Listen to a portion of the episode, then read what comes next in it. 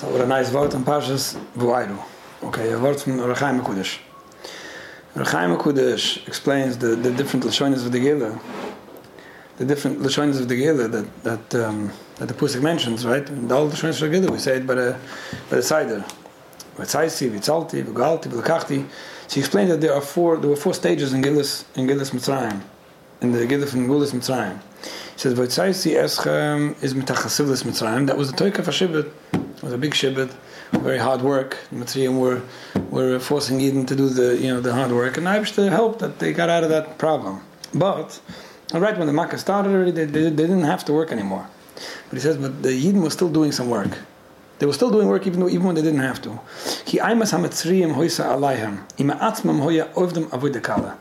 They were still afraid of the mitzvah, they were intimidated, and they didn't yet feel free, even though they were. And they, they kept on doing uh, light work. They weren't doing the avodas perach that they were doing before that, but they were still doing light work. And on that, the Eibush give another separate ge'ila. It wasn't just something that, that phased away as time went on. This was something that they were under a certain spell, a certain fear, and, and, and they couldn't get out of it. And that's why the Eibush had to give a, a new a new um, a new ge'ila. V'tzalti eschem avedusam. Right? I, I, saved you from the avoida that you were doing on your own. And then, and that they shouldn't have to work at all. And then, v'galti eschem is when they actually left Mitzrayim. V'lekachti eschem nila'am is when they is when they got the Torah. So, what was interesting to me when I saw this vart was that sometimes people don't realize that a lot of the shibud people have, a lot of times people feel oppressed, people feel you know that, that they, they, they're, they're forced to do things and they're working hard and and they, you know they're, they're complaining about, about a bunch of different difficulties they have and sometimes you don't realize that similarly to similar to what happened in Mitzrayim um, some of it was was was self-imposed there was uh, there was obviously a lot of work that the Mitzrayim were making they didn't do, but it, there was a stage, and it could be this was even when they were still working with the Mitzrayim, also maybe to some extent that they were actually doing more than they even had to. But certainly later, when the Mitzrayim weren't even forcing them anymore, there was a self-imposed, self-inflicted work that they were doing. And like I said, it, wasn't something that just by, by, by itself just faded away because it wasn't happening anymore. No, it happens. That people are simply afraid and they can't get out of something. And they needed HaKadosh Baruch Hu, needed the, the to, to take them out of that and it just made me think that sometimes we don't realize how often we have these we have these um, self-imposed limitations or difficulties or challenges people have, and then people complain about it. And what's more than anything else, what's worse than anything else, I should say, is that people use it against other people. So what happens? You have a husband and wife that are ha- that are helping each other and doing things for each other. Now there are things that you should be doing for someone else. There are things you're obligated to do for someone else. There are things that your spouse is asking you to do, and even demanding of you. And those are the things that a lot of times people complain about because they don't want to be obligated or demanded to do anything. But then there are things that you do on your own, either because you want to feel good about yourself, or because you feel obligated and you think that is the right thing for you to do, or because you think that if you don't do it, someone's going to be upset at you, which is similar to what the Yidden had with the Mitzrayim. They were still afraid, and then you get you get upset at when you say, you know, you know what I'm doing for you, you know how much I'm working for you, you know, you know, I stayed up last night to do this, to cook that, to clean this, um, to arrange this, know, to pay for that, and you don't have to. Now, if you want to do something voluntarily and you want to be a good martyr of a spouse, that, that's wonderful, and it is wonderful. It is wonderful to you know to, to self nullification and do everything for someone else and just put yourself out.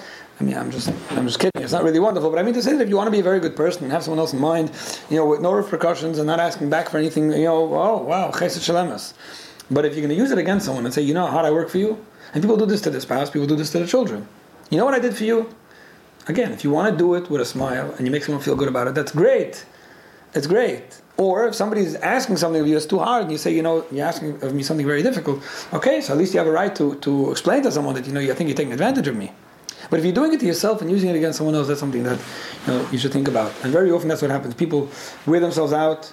People people get angry and upset over things that, that, that they're doing to themselves, and then they're giving it out on other people. So that's just something I thought that you know, we can learn from this, and we can have that, that personal Gillis Mitzrayim in these areas where we're basically just working ourselves thin and, and, and giving it out on other people.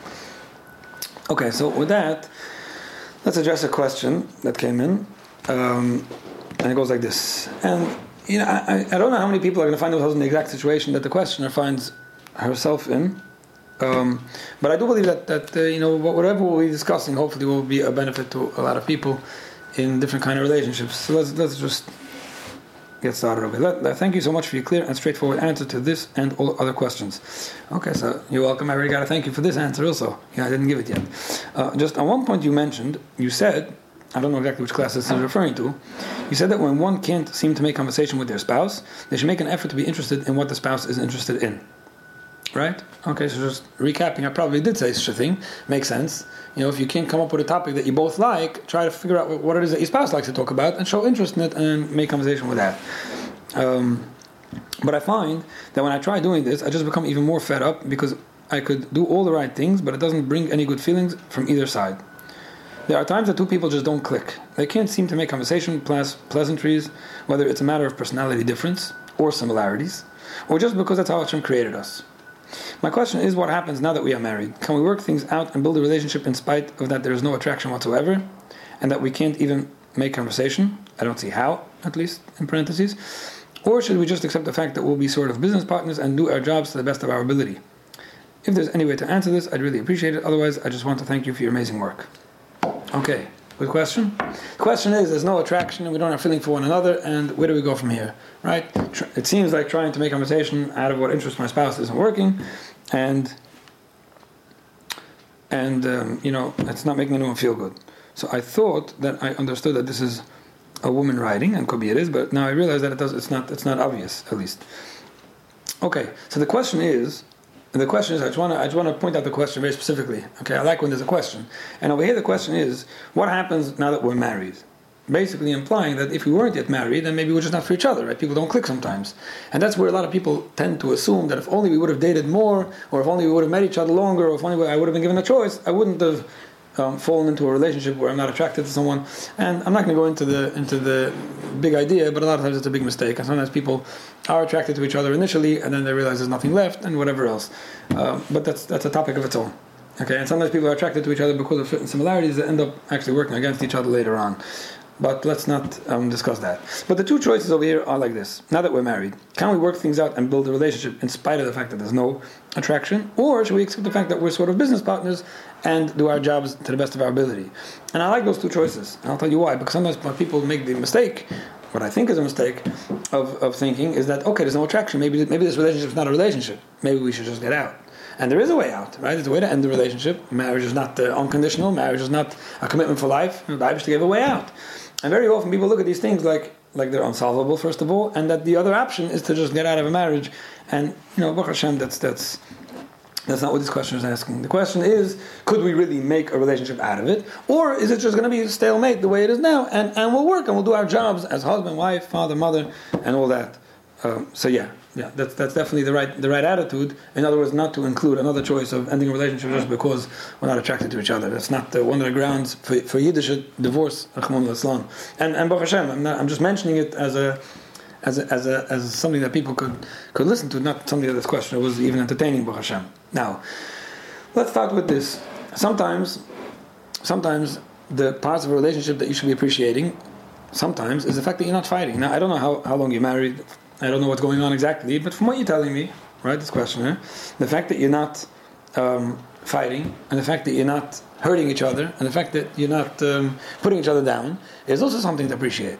Now, sometimes people look, people take that for granted, or people don't can't appreciate that because that's not what they're looking for. I'm just mentioning it sometimes you don't realize, and, and, and you know, you hear what goes on out there, and you hear that there are people that, str- that are struggling, and people that don't feel comfortable coming home, and people that can't stand being in the presence of a spouse, and things are very difficult, and there's, there's, there's um, screaming and fighting and, and, all kinds of different challenges, and the fact that you and your spouse just can't seem to make a geschmacka conversation and, and have attraction, okay, so I'm thankful Hashem. And, and I mean it when I say this. You know, sometimes eh, sometimes you'll have to comfort yourself, sometimes, just with the fact that things could have been worse.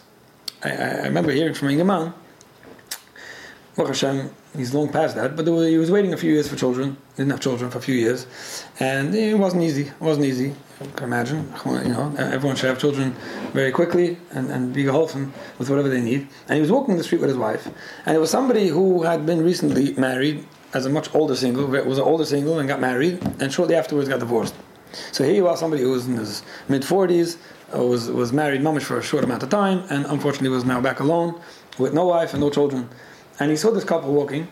It was a friend of his walking, and he, he knew that this couple was waiting for a few years for children already. And he calls over this Ingaman to the side. He says, "Yeah, just come for a second. I want to tell you something." And over says, "You should know some people don't even have what you have." He understood that this guy must be very down and, and, and, and depressed that he doesn't have children yet. And he's just reminding him, you know, some people don't even have what you have. You have a wife to walk with, Baruch Hashem, be thankful. Now, Baruch Hashem, the single man has already a shtim kinder, and things are very different. But sometimes you just have to think about it when you when you get stuck in realizing what you don't have. Just just realize what you do have. Just realize that Baruch Hashem, it's not a relationship that's antagonistic and, and, and challenging and, and depressing. So okay, maybe that's also something. I read recently a story, and again, all, you know, this is sometimes um, very nice ideas that we can always relate to, but sometimes we have to think about them. And everyone in their own in their own situation could think about this. So there was somebody who was, who was describing a Hanukkah outing. Okay, somebody went with a family to a restaurant. It was a husband. It was a, a, woman saying the story. She went with her husband and two children to a restaurant, and she was thinking, you know, if only I could have a bigger family, and if only I have more people to go out with. But you know, okay, this is what it is. And it was taking very long to get served in the restaurant, and all the waiters was seem, seemed to be busy with, with a different uh, party or something.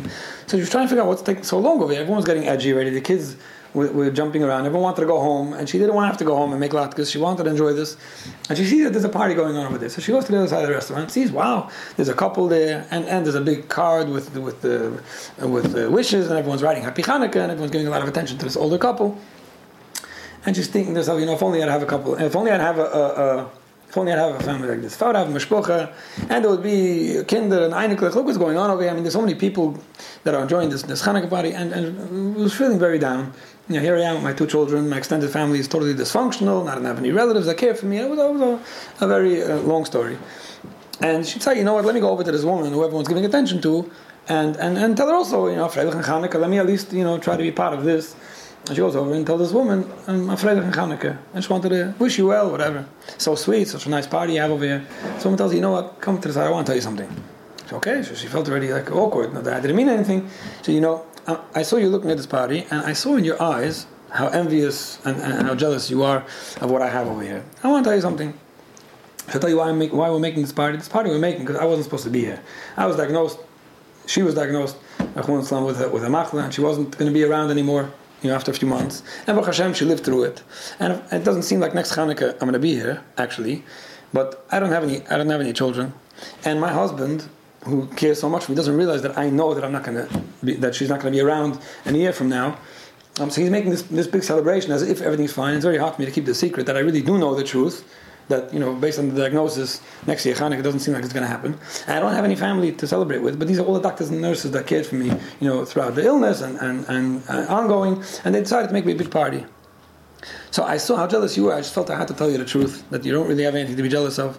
I unfortunately don't have any children of my own, and unfortunately I don't have. She doesn't have too much more time to live. And you know the secret of, of knowing that really she's not going to be around much longer, while her husband thinks that she doesn't realize that was all too much for her to handle. And they hugged and cried and whatever else, and she went back to her party.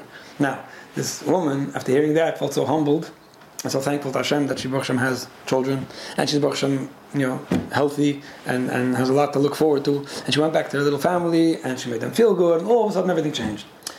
Now I know it's a beautiful story and very inspirational, but but what's really behind it? Sometimes that's what we need. Sometimes people have to hear that there's so much worse going on and so much could, could happen. You have to be so thankful for what you have. And even when things really aren't batamt and really not gishmak, just knowing that, you know, it could have been so much worse. Thank you, Hashem. It, it, it, doesn't lead to a person, and it doesn't lead to a relationship. It doesn't lead to relationship, like in the story. It, it helps a person actually go back to their spouse, to their husband, their wife, who they don't feel so attracted to, and say, you know what, let's make this work. Let me be nice to you. Let, me, let you be nice to me. You know, we could work things out even when there wasn't that initial attraction. How everything would looks so wonderful, and it looks like everyone outside is really enjoying themselves. So that's definitely something that I think is is is good to think about. Now, like I mentioned before, I don't know how long this couple is married for. Okay, and the reason why I'm mentioning is because sometimes you have a Shona couple who just got married a few months ago, and a wife is writing an email about, you know, I don't feel any attraction, and you know, you have to let things happen. And that could be not. Could be this couple is married 15 years already, and still things could change. I'm just mentioning it, and I, I mention this often that sometimes you see how things change over time, and, and you know, there's, there's time changes things, and it's good to look forward to getting closer and building a family together, and, and automatically um, becoming closer over things that may not have been there uh, in the beginning. Now, personally, Right? The question was, could we build a relationship in spite of the lack of attraction? So personally, I feel that you could, and that's why I'm sharing these ideas because I think that really some some feelings could start building between two people even when they don't feel attracted, or, or don't share ideas or taste or, or opinions or things like that initially. But but not necessarily meaning that even if not, let's say that there's a certain difference of personality or opinion or whatever it is that's really getting in the way of two people and they can't connect right but there's still so much that you and that's always the question and that's why i always mention this it's always about you what you could do and not about what your spouse could do there's so much you could do and so much you could focus on and so much you could be centered around that maybe could change some of your perspective and some of your own um, personal happiness. One thing, okay, and that is focus on what you're getting from someone. Now, sometimes you realize, obviously, that what you're not getting and what you're not, when you're not um, receiving in a relationship, it, really outshines what you are getting because that's what that's what you're focusing on. That's what you're not getting. But think about it. What does your spouse do for you? What what are you getting now that you're married to someone? What is easier in your life because you're married to someone? I uh, well, there's so many things that you don't realize. I heard this from Ingemar once. He was very, very upset with his wife about a lot of different things. I'm not going to go into any detail about the story. It's irrelevant. He said until he, until he was hospitalized, and he, you know, he had his siblings came over, his friends came over, but at the end of the day, it was his wife who was there for him all the time in the hospital. And it opened his eyes not to the fact that, okay, no, Hamas will have my wife, because when I'm in the hospital, that's when she comes. No, that's when he realized that, you know, there's really so much he does do for me that nobody else could do for me. And you take it for granted because that's how it comes. Now, when a person is ready to focus on all they get from someone, that even though there isn't a certain amount of attraction, there's a certain amount of appreciation that builds up. There's a certain amount of good feeling, and if only we would be focused on that more often. Another thing that I think is kedai to mention, and there's something I, I, spoke about one of the early shiurim, and I heard people had a lot of benefits from that, and that's what I called then the, the Unity Project, I think it was called, and one of my essays about it as well, about doing things together. When two people are involved in something together, they have a joint mission about something, whatever it may be, but they're both involved in something, they both want the same outcome, and they're both giving input into the same project, that alone could build something. In other words, even if looking face to face and just conversing or just having a personal relationship is not always so pleasant, but the fact that you're both involved in something and both joining with a certain motive and a certain goal and a certain accomplishment, that's also something that's um, very helpful. Now, in regards to a couple, very often investing in children and building a home, building a family is something you could be both invested in very, very much. So even though there, there is, you know, on a personal level, when you're just sitting together in the backyard and it's a little awkward, you don't have so much to talk about, and you're not enjoying your spouse's company. But the fact that you're both very invested in children and that's your main priority in life, and that really is the main priority in life, then sometimes that could also be very bonding and, and, and pull people together. And one more thing is that, you know, there's the idea that Jan Vini said last week about Chesed Shel Emes, right? About doing something without looking to get back for it. Now I know it's very, it's, it's not an easy thing. And when I say it's not easy, it means it's not even realistic to be ongoing in a chesed shel emes, um, you know, in, in a in a chesed shel with no ulterior motives at all, just in a relationship where you're constantly giving. But sometimes being a giver is fulfilling. You see this with children. When parents give for a child, right, especially for a baby, they're not doing it because the child giving a nachas yet. Maybe they have in mind that one day he will. But giving to be a giver, when a person gives and they want to be a giver, they're not doing it by default or because somebody's demanding it of them, but because they want to automatically it, it, it's fulfilling and it makes them feel good. You know, this is my spouse. I want to prepare something for him. I want to do something for him. I want to become a better person, and I want to do it for myself. And I'll feel better giving, even without that, that attracting uh, feeling that people would, would appreciate. So that's also something that in every relationship you could you could focus on what you're getting and be appreciative. You can be involved in something together, and you can focus on what you're giving and just be a giver and feel good about being being a giver. So that's that's some things that I think might enhance such a relationship. Now. Let's, let's, let's talk about another point for a moment. And this is something that, that you know, pe- people, people want to live the fairy tale life. And I, I, don't mean anything about this question. I'm saying in general, right? That there's that, you know, the life of just doing things. And just recently I was talking to a, a marriage counselor who was dealing with a couple and struggling over a certain relationship. And it was interesting to hear it from him. I wasn't expecting to hear it from him. And he said something like, you know, this couple has so little ruchnius in their life. There's so little spirituality in their life that I don't see how they can make this marriage work. Now, it was eye opening to hear that. And I think it's, it's, when you think about it, it's quite simple. If there's no higher motive, if there's nothing higher or more, um, what's the word? There's, if there's nothing that, that people are looking up to, there's nothing that people are really um, interested in, in terms of a higher purpose, then then, then you could very, very often be very stuck in life. And this has nothing to do with not feeling attracted to your spouse. You can be very attracted and be enjoying a few years of good marriage and a wonderful relationship, and then somewhere you just get you just get bored of it, or you just feel like, what am I doing? I'm, I'm spinning my wheels. Right? A, a yid will never really feel fulfilled or feel good if he's not doing something that he believes is for a higher purpose. That's just how we are. That's how we're wired. So if you're just spinning your wheels, enjoying life, somewhere it's going to hit you that you know I'm wasting my time. I'm not feeling good about myself, and you fall into some kind of depression. And this is what, what a lot of people do, and a lot of people get into these bumps. What happens is when you build a home or a mishpucha and you have a shulim bias and you, you're living together and there's a higher purpose involved with doing something, with building a, a, a place for Ashur And I'm not saying that you're going to be thinking about that 24 7. I just mean the idea that there's something more to it than just enjoying yourself. It, it, really, it really makes priorities in life easier to focus on, and it makes it makes a lot of different things uh, much more meaningful.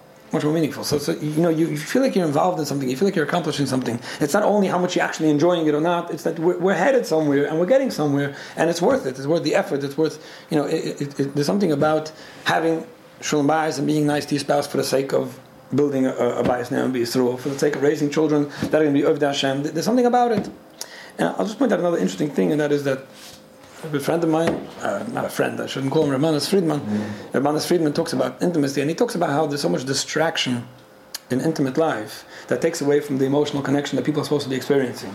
And it's a very uh, um, um, deep concept, how people don't realize that, you know, as, as enjoyable and pleasurable as intimate life may be, being, being intimate, there's something about all the distraction and all the fun and all the enjoyment that take away from the emotional connection and actually being united the way the Irish wanted.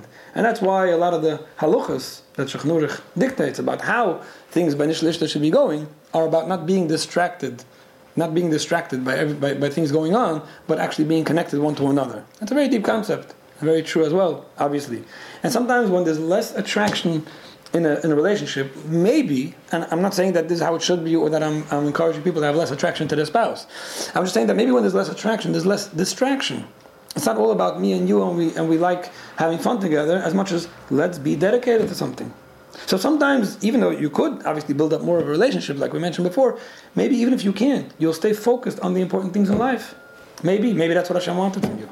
So, you know, it's definitely something to, to think about how being focused and dedicated to your children and building a home sometimes sometimes might be easier you know, when there's less fun involved. Maybe just something to think about.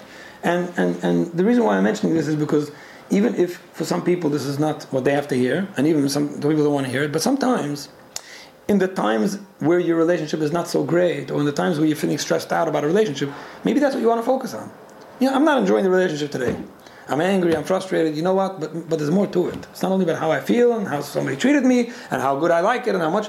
Maybe there's something more to it. Maybe that's the times that someone could actually focus on, on, on the real important things in life. Now, if this is a woman, and I'm not, I'm not, sure why when I read it I assumed it was, but it doesn't matter. But if it is a woman, and even if it's not, but I'm just going to first mention if it is, being respectful to a spouse, especially to a husband, is, is non conditional. It's not because I'm attracted to him and he makes me feel good and he deserves it. A husband doesn't have to deserve doesn't have to deserve respect.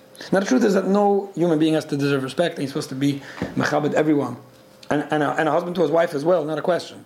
But there is definitely a certain respect that a wife has to give a husband that's more than you know, than, than, than just the, the, the, typical, and it's not something a husband should have to deserve. And you have to remember that. So if you if you're feeling down about how this relationship is and you don't like it so much, and it's causing you to be not respectful to someone, aside from the fact that that might be causing some damage to the actual relationship, you should know you're doing something wrong. This is something that you always have to be respectful, and a husband has to be respectful to his wife as well, even if he doesn't like her so much, or even if he doesn't make him feel so good. And hopefully, as time goes on, being respectful could definitely also lead to a stronger relationship which, which time could change. One more thing I want to say, and that is that chayin, chayin, finding favor in someone's eyes, right, being attracted to something, is a, a davar ruchni. I once spoke about this in the Shir at length. Chayin, you saw the minute, Baruch HaKasav talks about this. Chayin, when somebody is attracted to something, somebody likes something, right, there's something about it that, that has a spiritual um, element to it. And he talks about uh, real estate, for example. Right? You find somebody buying a house, selling a house, prices go up, prices go down. What's happening? the, the house is actually worth more. Somebody added something to the house and the price went up, or somebody took away something and it went down. No. It's about what people like. People decided the neighborhood is good, price goes up. People don't like it so much, it goes down. So you see it all the time. When the Ibishter wants, something's worth more money, and somebody sells it and makes a buck, and all of a sudden it goes down in price and the guy doesn't make money. What's that happening? It's all from, it's all from the Ibishter. There are things that are actually worth something, and it goes by the value of what you can have from it. And then there are things, uh, almost everything, but there are things that you see it more. It's all it's all has that spiritual element of how much somebody likes and how much somebody doesn't like it. And he talks about it at length. We find every day that we that we ask Hashem in benching and other places, we ask Hashem, we should be moitze by people. People should like us. Right? Chayin comes from the Eibishter. The fact that somebody is more nice chayin or less comes from the Eibishter. The fact that you're know chayin by someone and not by someone else, because what Eibishter made. That one person should be more attracted to you and one person less. One person should think of you higher and one person less. It's not about how smart you are, it's not about your resume, it's chayin. And if you're finding yourself in a relationship where there's no attraction, daven for chayin. Daven to the Eibishter, my husband should find chayin I should find chayin in my husband's eyes. He should find it in my eyes. We should be attracted to each other. Chayin comes from the. So if you're respectful and you're focusing on the right things in life, and you're dedicated towards making things working, and you and you have a higher motive and a higher goal and a higher purpose in life, and you dive into the Eibishter for chayin, you never know what such a relationship could turn into. So the Eibishter help him that we should be attracted to each other in a healthy way, in the right way, and be dedicated to the right purposes in life and sharing goals in, in, in the right way and be able to build a bias and be